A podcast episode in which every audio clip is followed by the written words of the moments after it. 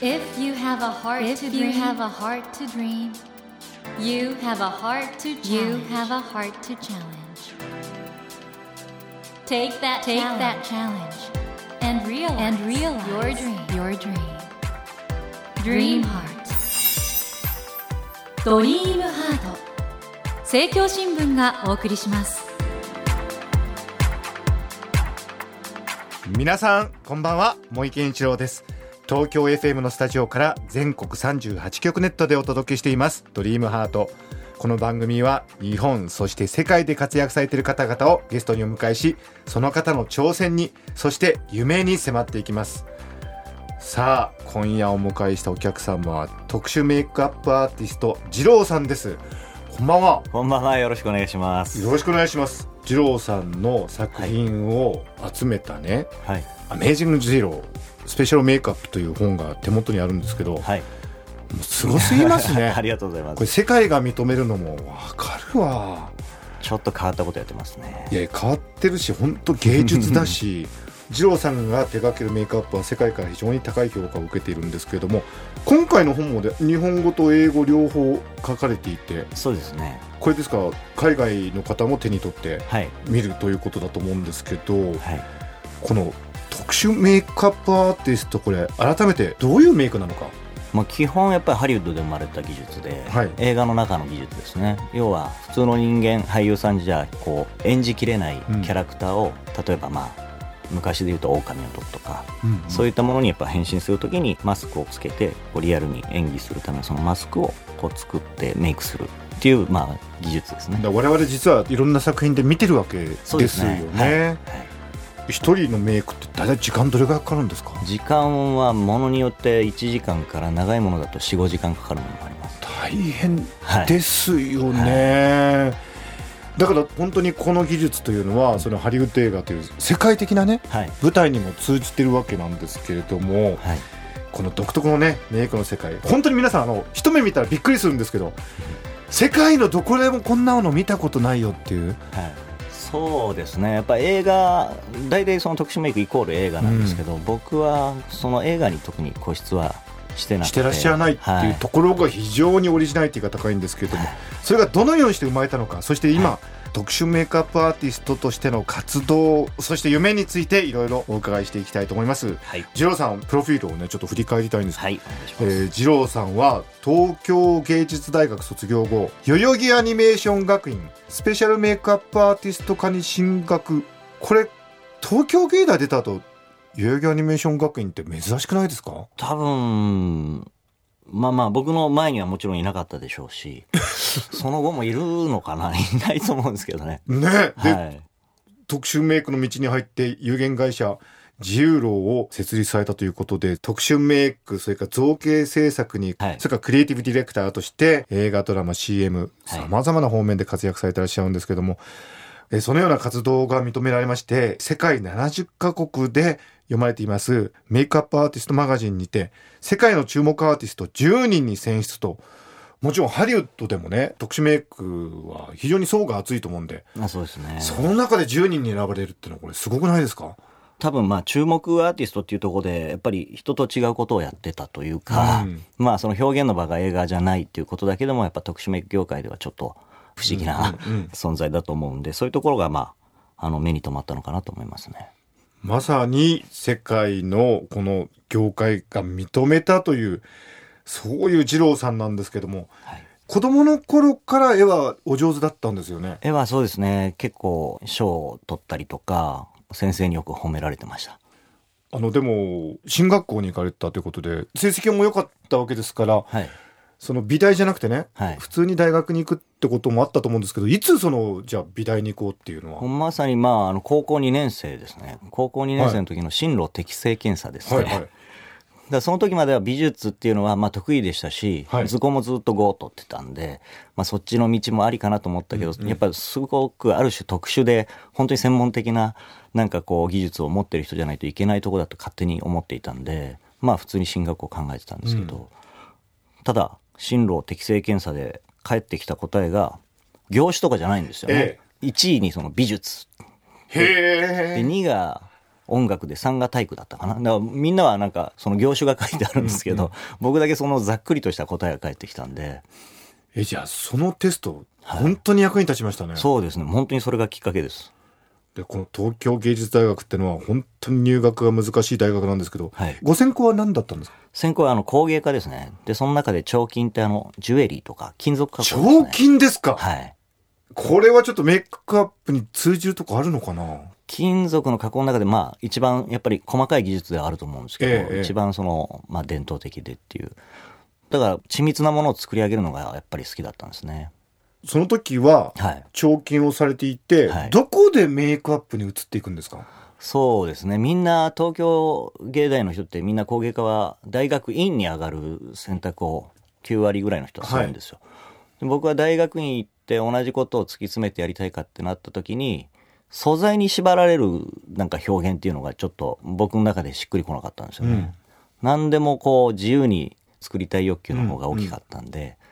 たまたまその時にテレビで流れてきた当時「螺旋」っていう映画の中のワンシーンで、はい、真田広之さんがこうむっくりと内臓がないのに起き上がってくるんですけど、うん、それを見てもうリアルだしまあ造形なんですけど素材が何かもわからないしそこですごくその技術に魅力を感じてでもう探したら結果日本だと代々木アニメーション学院で特殊メイクを教えてるということだった、うんうんうん、じゃあこれをやろうということで、はい、じゃあその螺旋という映画との出会いがそうですね。それの特集を夜やってて、はい、それを見てそれがきっかけになりましたね。この代々木アニメーション学院、はい、スペシャルメイクアップアーティスト科ってのはどういうことを学ぶとこなんですか？もう本当にもう特殊メイクだけですね。うん。もう本当基礎から応用まで、はいはい、その中でもやっぱり在学中からもう二郎さんうまいぞみたいな雰囲気があったんですか？まず例えばデッサンの授業とかあるわけですよ、うんうん、で僕はもう芸大受験のために散々絵描いてきてるんで、はい、そういった意味ではやっぱりもうその描写力っていうものに関しては自信があったし、うん、なんか先生もそこに関してはちょっと教えづらそうな空気。あ りましたね。あのまあ、表現されてる方に聞くとどんな分野でも実はデッサン力ってのは非常に大事だとおっしゃいますけども。はいもう特殊メイクもまさにそうですね。あじゃああのデッサン下絵みたいなのを描かれて、はい、そこからやっていく。そうです。だからイメージをやっぱり形にするのにデザイン画を描くんですけど、はい、そこでイメージをこうまず絵に描けないと、それこそ形にできないっていう部分もありますしデッサンでその立体を平面に描くんですけど、はい、明るさ影とかを使って立体的に描けてないとこれが立体になった時にも形をちゃんと読み取れないと思うんで。なるほどね、はい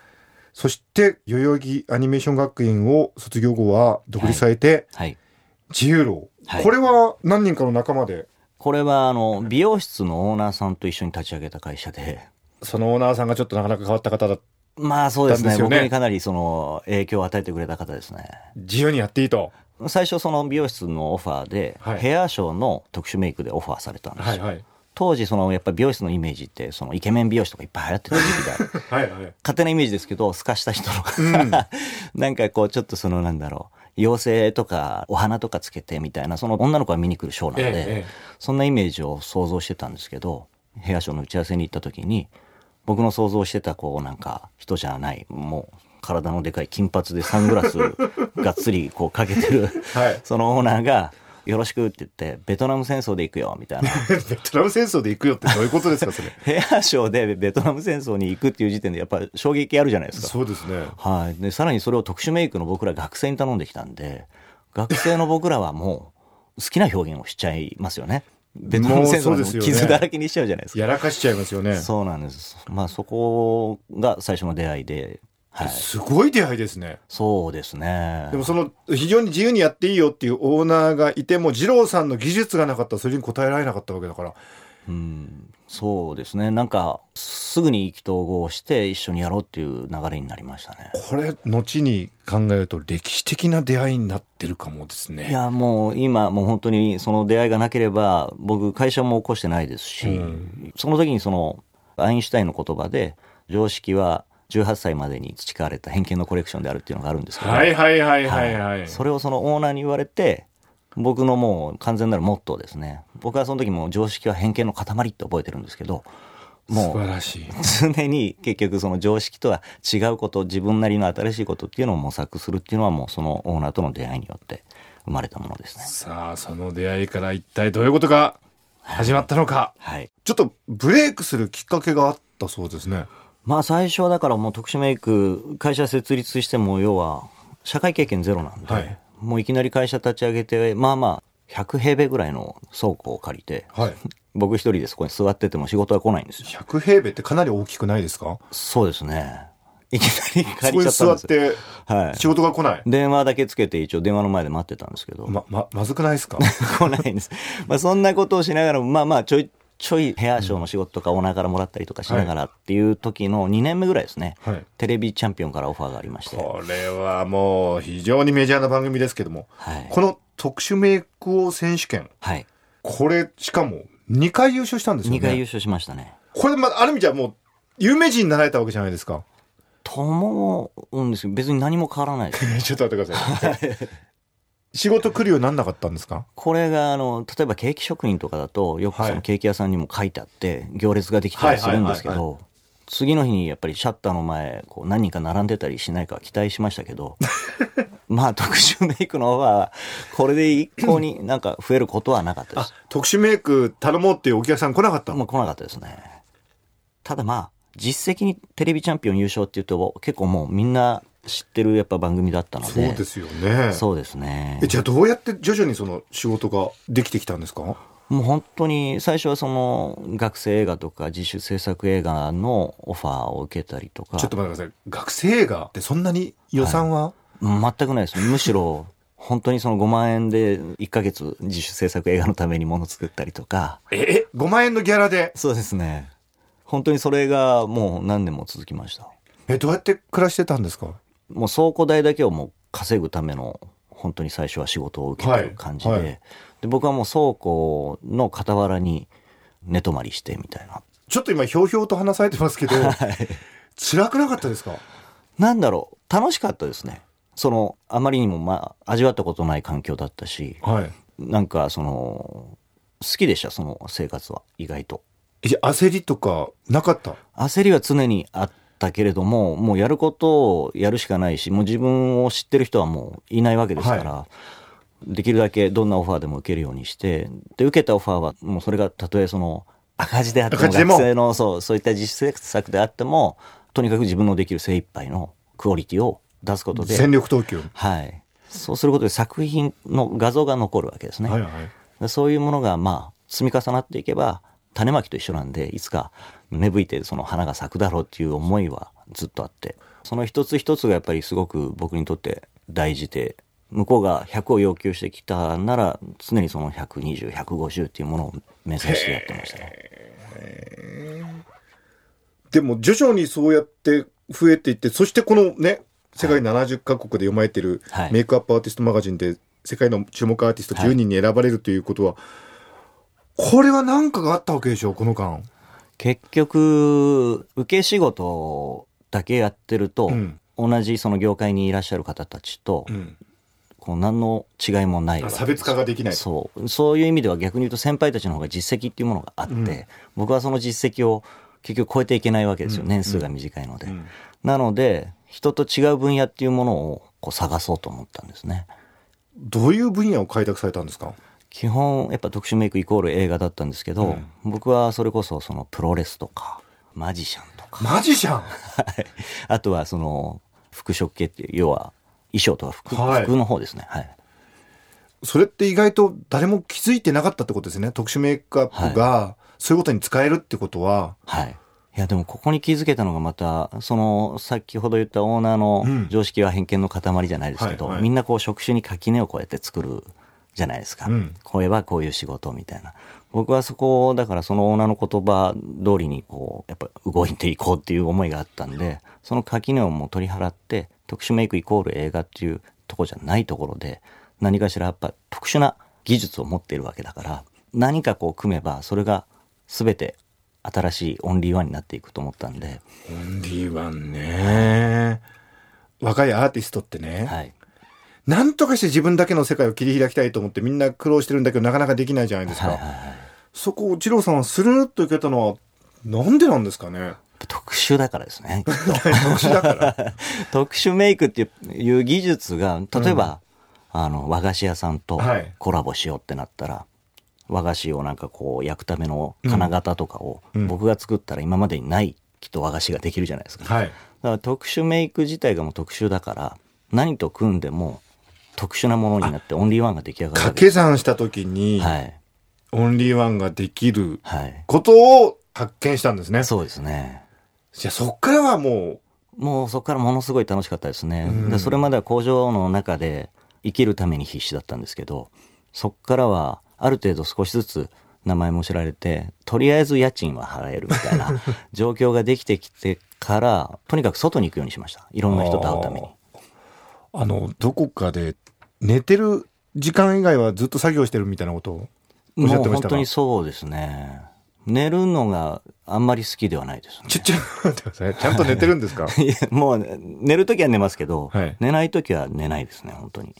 じゃあずっとも作業されてる？そうですね。えっと、時間の感覚とかは？時間の感覚は、集中してるともう本当にあっという間に時間過ぎていきますし、多分、ここまででいいんじゃないっていうふうに自分で止めて休むこともできるんですけど、うん、ここまででいいんじゃないで止められないんですよね。もっとこうしたら面白いなっていうことをどんどんこう突き詰めちゃうっていうか。やっぱり、はい、二郎さんは、強度が並大抵じゃないですね。お話伺ってるとね。そうですか。いやもうそれはもう作品化その強度が伝わってくるから、これね、皆さんのお話伺ってて、二郎さんの特殊メイク見たいって方はですね、この二郎さん初の作品集、アメージング二郎スペシャルメイクアップがリットルモアから発売されてますので、いや、とにかくこの作品集を皆さん見ていただきたいんですけども、これ本当にメイクなのか、どうやって作ってんのかって、これこの場で見たいぐらいですけど、シロさん本当マジですごい。でも超リスペクトですよ、本当に。ありがとうございます。このね、旅までなるアーティストの秘密を来週もちょっと探りたいと思いますので、はい、よろしくお願いいたします。よろしくお願いします。ということで、森健一郎が東京 FM のスタジオから全国放送でお届けしています、ドリームハート。今夜は世界中から高い評価を受けていらっしゃる特殊メイクアップアーティストの二郎さんをお迎えしました。Never let go of that dream. Never forget, never forget that heart to challenge. Dream heart. 茂木健一郎が東京 FM のスタジオから全国38局ネットでお届けしてきました「ドリームハート。今夜は特殊メイクアップアーティストの二郎さんをお迎えしました。いかがでしたでしょうか？いやすごい方というのは淡々と喋るんだなというかあの自分を飾ったりね大きく見せる必要がないというかもう作品が全てというかその作品がもうこっちに伝わってくるものがあってどういう人がねこういう作品作ってんだろうと思ったら本当に素敵な人でした。でもその二郎さんの頭の中では常にね新しい発想が渦巻いているんだろうなっていう。だから本当のクリエイターっていうのはね湖のように静かな表情をすることがあるんだなってことをね今日ね改めて学ばせていただいたような気がいたします。さてドリームハートのホームページでは毎週3名の方に1000円分の図書カードをプレゼントしています。番組へのご意見などメッセージをお書き添えの上ドリームハートのホームページよりご応募ください。お待ちしています。それではまた土曜の夜10時にお会いしましょう。ドリームハートお相手は茂木健一郎でした。ドリームハート。政教新聞がお送りしました。